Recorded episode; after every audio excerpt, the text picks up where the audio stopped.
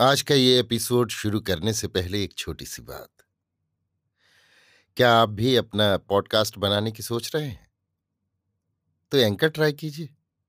ये पॉडकास्ट बनाने का सबसे आसान तरीका है। नंबर एक, ये फ्री है। नंबर दो, इसमें कई सारे ऐसे टूल्स हैं जो आपको अपने फ़ोन और कंप्यूटर पर रिकॉर्ड और एडिट करने की फैसिलिटी देते हैं। नंबर तीन आप अपने पॉडकास्ट को डिस्ट्रीब्यूट भी कर सकते हैं, जिससे इसे स्पॉटिफाई और दूसरे प्लेटफॉर्म पर सुना जा सके।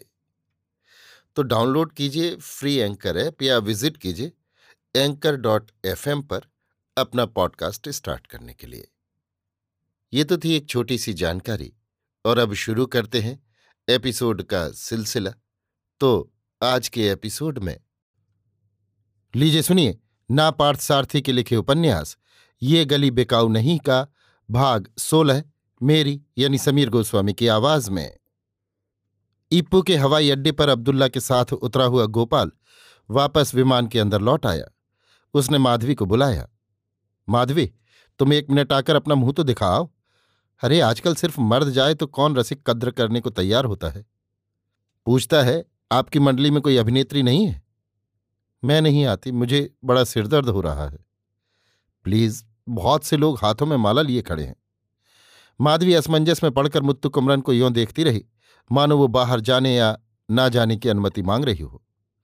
हो आओ ना, माला के साथ आए सज्जनों को निराश न करो। मुत्तु कुमरन ने आदेश दिया। माधवी अनिच्छा से उठकर गई। मुत्तु कुमरन ने कांच के झरोखे से बाहर की भीड़ को देखा। चार पाँच मिनट में दोनों माधवी और अब्दुल्ला जहाज़ पर लौट आए। जहाज़ फिर उड़ने लगा। पलक झपकते न झपकते पिनांग आ गया। पिनांग के हवाई अड्डे में भी दर्शकों की भीड़ उमड़ी पड़ी थी। बड़े ठाठ बाट से उनका स्वागत हुआ। माधवी और गोपाल ने सबको मुत्तु कुमरन का परिचय दिया। अब्दुल्ला ने जैसे उसकी परवाह ही नहीं की। मुत्तु कुमरन ने भी अब्दुल्ला की परवाह कहाँ की? फिर भी उसे इस बात का दुख अवश्य हो रहा था कि अब्दुल्ला अपने देश में आए हुए मेहमान कलाकारों का मेजबान होकर भी उदासीनता बरत रहा है। हवाई अड्डे से पिनांग के शहर में जाते हुए काफ़ी अंधेरा हो चला था।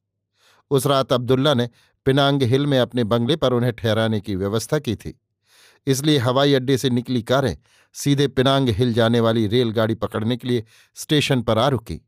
उस छोटी सी रेलगाड़ी को सीधे पहाड़ पर चढ़ते देखकर उन्हें बड़े उत्साह का अनुभव हो रहा था। उस रेल के डिब्बे में माधवी और मुत्तु कुमरन पास पास बैठे थे।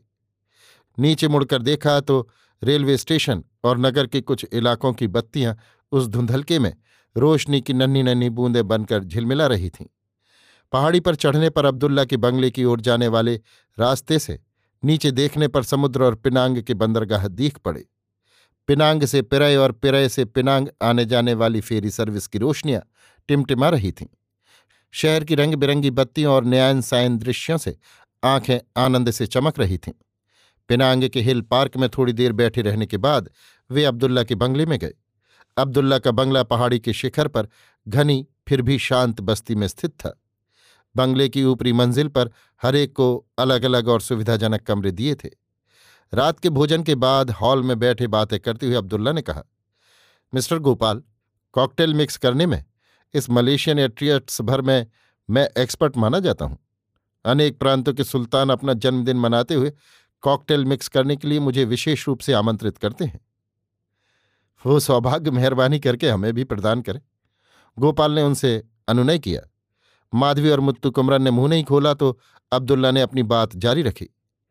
आप जो कह रहे हैं, ठीक है, पर माधवी जी कुछ बोलती नहीं। इस प्रोविंस वेलसली से कितने ही करोड़पति मेरे हाथ का कॉकटेल सेवन करने के लिए लगभग रोज ही यहाँ आते रहते हैं।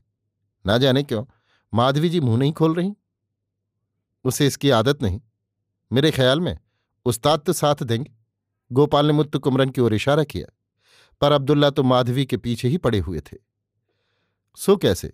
इतने दिनों से माधवी जी फ़िल्म जगत में काम कर रही हैं। ये सुनते हुए यकीन नहीं होता कि अभी आदत नहीं पड़ी। माधवी ने इसका भी कोई उत्तर नहीं दिया। इस बीच अब्दुल्ला का नौकर कॉकटेल बनाने के लिए तरह तरह की शराब की बोतलें और प्याले मेज पर रख गया। विभिन्न चमकीले रंगों में, विभिन्न आकारों वाली वे बोतलें और प्यालियाँ इतनी सुंदर थीं कि उन्हें चूमने को जी करता था। सुनहरी रेखाओं से बेल बूटे कढ़ी प्यालियों पर से आँखें हटाना असंभव सा था। अब्दुल्ला उठे और मेज के पास जाकर कॉकटेल मिक्स करने लगे। गोपाल भी उठा और माधवी के पास जाकर बोला, प्लीज़, कीप कंपनी। आज एक दिन के लिए मेरी बात मानो। अब्दुल्ला का दिल न तोड़ो। गोपाल अपनी बातों पर जितना अड़ा था उससे रत्ती भर भी माधवी की जिद कम नहीं थी। अब्दुल्ला तो बात बात पर माधवी का ही नाम संकीर्तन करते जा रहे थे। गोपाल अब्दुल्ला का दिल रखना चाहता था, पर माधवी हठ ठाने हुए थी। गोपाल को उसके हठ पर क्रोध आ रहा था। असल में क्रोध उसके हठ पर भी नहीं, उस हठ को हवा देने वाले व्यक्ति पर था। मुत्तु कुमरन जैसे आत्माभिमानी और हठी व्यक्ति की संगति में आने पर ही तो वो इतना बदल गई थी। मुत्तु कुमरन जैसा मर्द उसके जीवन में नहीं आया होता तो माधवी झक मारकर उसकी बातें मानती चली जाती, उंगलियों पर नाचती फिरती। इसलिए गोपाल का क्रोध माधवी पर न जाकर मुत्तु कुमरन पर गया। वो मन ही मन भुनभुनाया कि इस पापी कलमुहिक उस्ताद की वजह से ही तो माधवी में मानाभिमान और रोष का भाव इस तरह सवार है।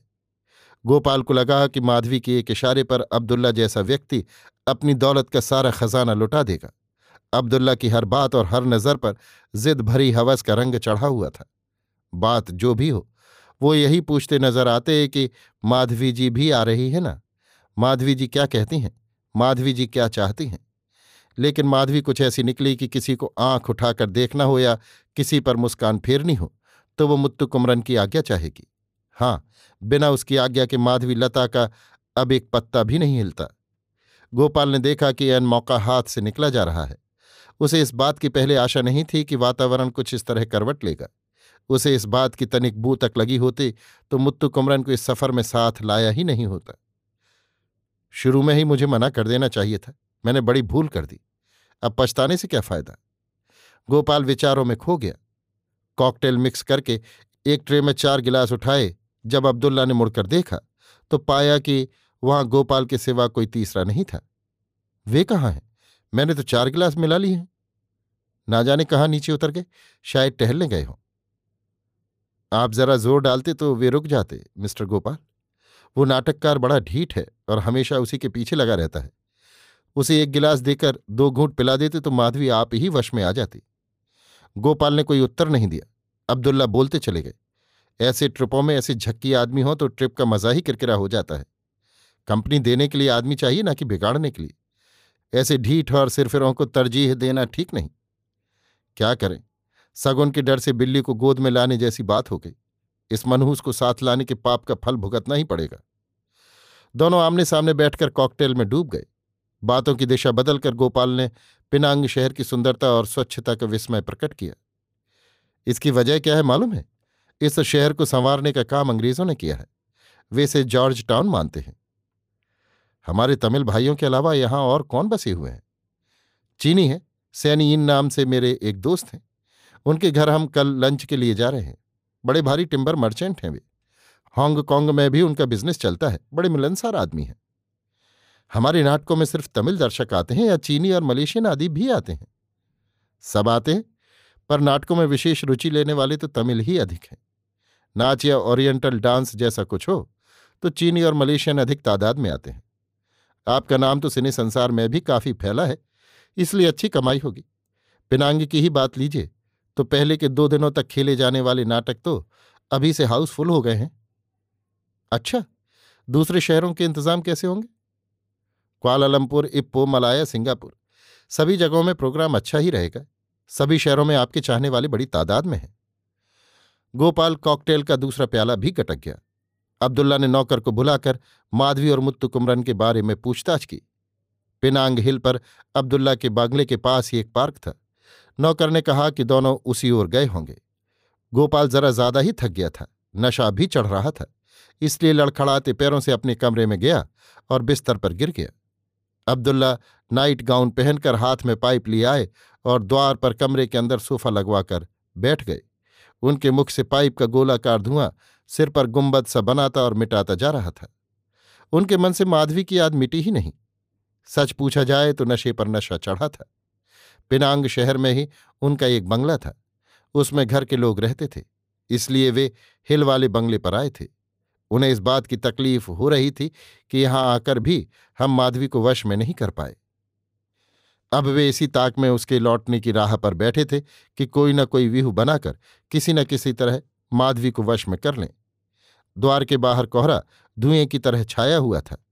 धीरे धीरे सर्दी भी बढ़ने लग गई थी। नीचे समुद्र में उस पार से पिनांग द्वीप को जोड़ने वाले फेरी बोट आते हुए सायरन बजा रहे थे। उनकी मंद मंद ध्वनि कानों में सुनाई दे रही थी। उस पार के परय की बत्तियाँ धुंधली दिखाई दे रही थीं। समुद्र के जल में प्रकाश में घुली मिली छाया लहरा रही थी। बड़ी लंबी प्रतीक्षा के बाद माधवी और मुत्तु कुमरन हाथ में हाथ लिए आ पहुँचे। सामने अब्दुल्ला को बैठे देखकर दोनों के हाथ अलग हो गए। ऐसा लगा कि अपनी प्राकृतिक घनिष्ठता को अस्वाभाविक ढंग से काटकर दोनों एक दूसरे से विलग होकर आ रहे हैं।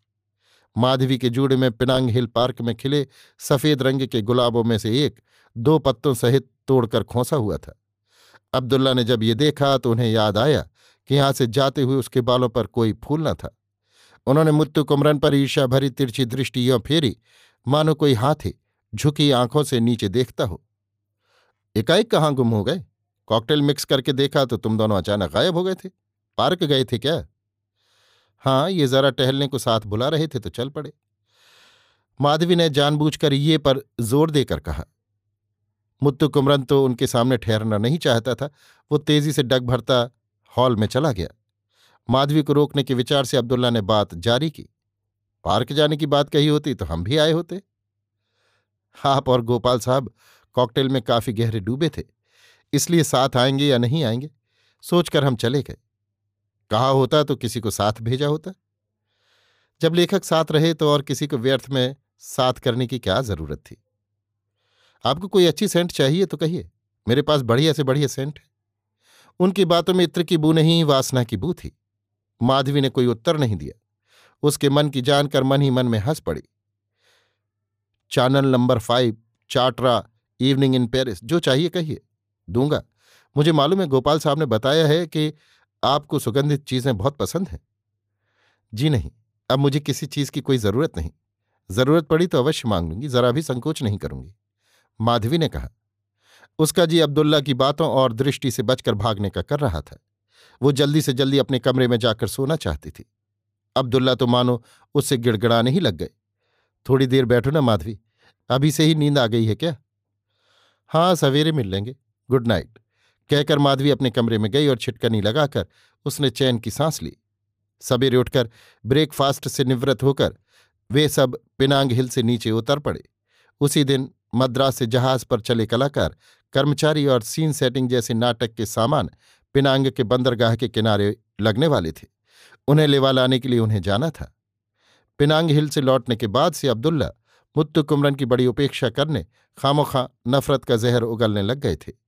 और गोपाल उनका विरोध मोल लेना नहीं चाहता था, इसलिए देख कर भी अनदेखा कर चुप्पी साध गया। माधवी बड़े धर्म संकट में पड़ गई। उसकी वेदना और ग्लानी का पारावार नहीं रहा। उसे ये समझने में कोई कठिनाई नहीं हुई कि अब्दुल्ला मुत्तु कुमरन की इतनी उपेक्षा क्यों कर रहा है और उस पर घृणा की आग क्यों उगल रहा है। मुत्तु कुमरन और गोपाल भी इस बात को खूब ताड़ चुके थे। गोपाल ना तो अब्दुल्ला का विरोध भाजन बनना चाहता था और न मुत्तु कुमरन का। पर अंदर ही अंदर वो भी मुत्तु कुमरन पर उमड़ घुमड़ रहा था। माधवी यद्यपि सबसे हंसती बोलती थी, लेकिन मन ही मन गोपाल और अब्दुल्ला पर आग बबूला हो रही थी। मुत्तु कुमरन के विचार तो यों दौड़ने लगे थे कि दोस्त की बात मानकर मैंने पहला गलत काम ये किया कि इस यात्रा में सम्मिलित होने की सम्मति दे दी। अदरक के व्यापारी का जहाज़ के व्यापार से क्या सरोकार? पर हाँ, सिर्फ़ मित्र की बात मानकर मैं कहाँ आया? माधवी का साथ ही इसके पीछे बलवती रहा है।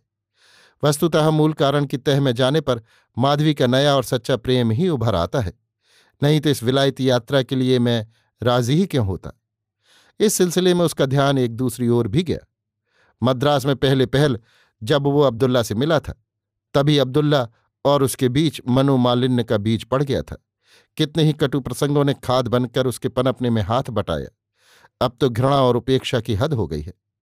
पिनांग की धरती पर आकर मुत्तु कुमरन ने विचार किया तो मुत्तु कुमरन को पता चला कि पहली घटी घटनाओं और अब घट रही घटनाओं के बीच संबंध है। वो इस निष्कर्ष पर पहुँचा कि उसी मूल घृणा से ये घृणा पैदा हुई होगी और उन उपेक्षाओं से, इन उपेक्षाओं को उत्तेजना मिली होगी। दूसरे कलाकारों को बंदरगाह से लाने के लिए जब चलने लगे तब अब्दुल्ला या गोपाल ने मुत्तु कुमरन की इस तरह उपेक्षा की कि ना तो उसे साथ चलने को बुलाया और न साथ न आने को कहा, पर माधवी को साथ चलने को बार बार बुला रहे थे।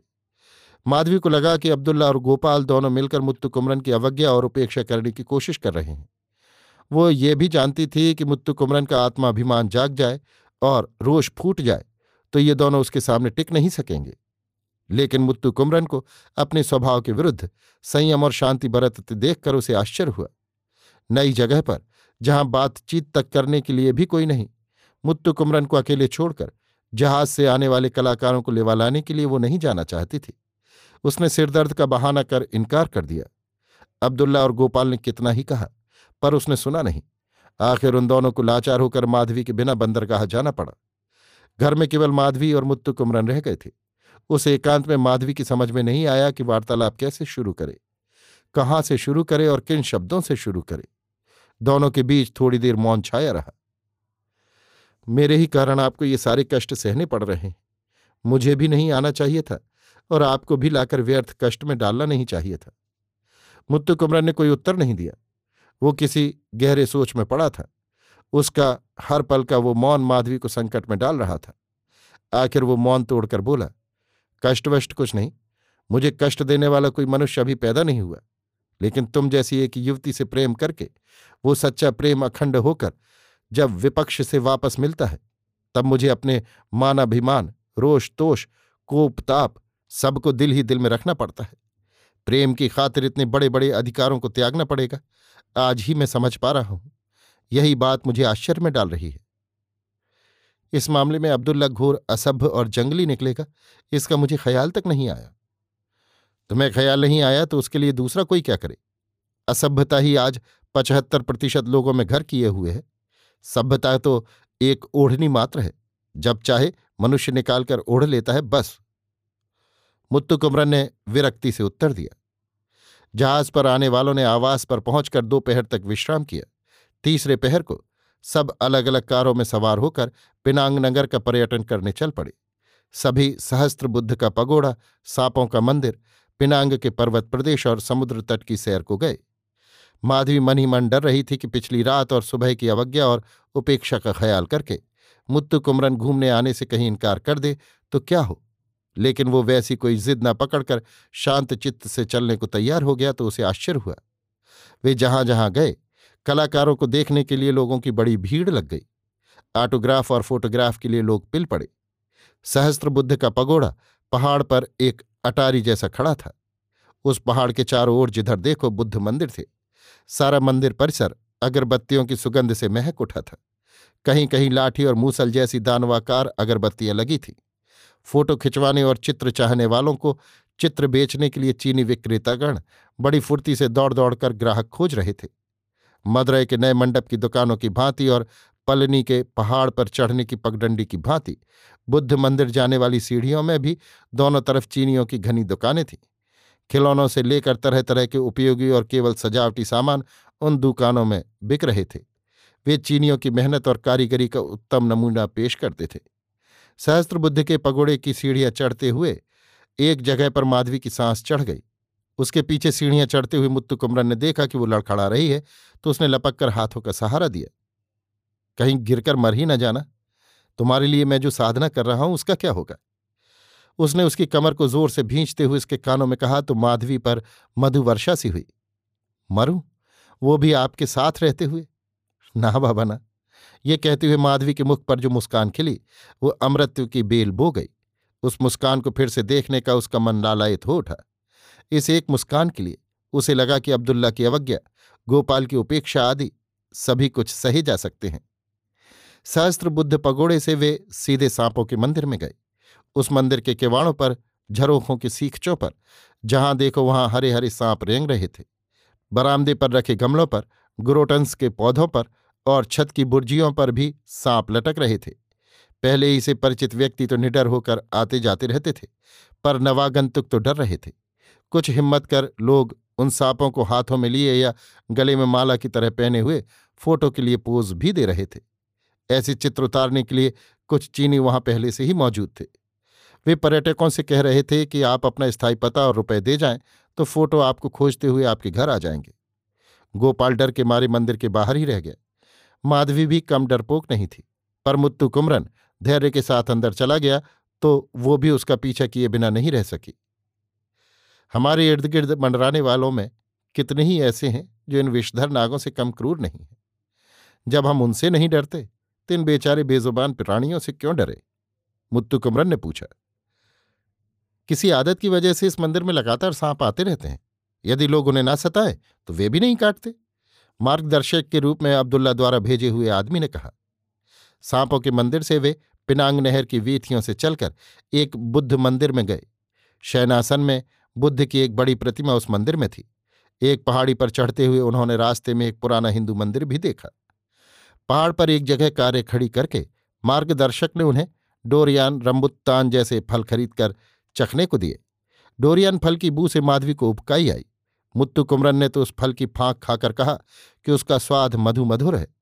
माधवी भी नाक पकड़कर उस फल के पिलपिले गूदे को एक झटके में निगल गई। डोरियान कटहल की फांक से भी सफ़ेद और सख्त था। पर वो बहुत मीठा था।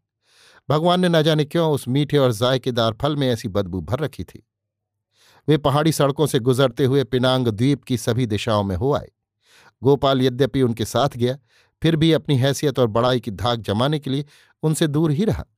किसी से ज़्यादा मिला जुला नहीं। सिर्फ़ उसके उपयोग के वास्ते अब्दुल्ला ने एक कॉडिलक स्पेशल कस्टम की कार का प्रबंध कर रखा था। सभी जगहों पर वही कार आगे आगे गई और बाकी सब कारें पीछे पीछे अभी आप सुन रहे थे ना पार्थ सारथी के लिखे उपन्यास, ये गली बिकाऊ नहीं का भाग सोलह, मेरी यानी समीर गोस्वामी की आवाज़ में।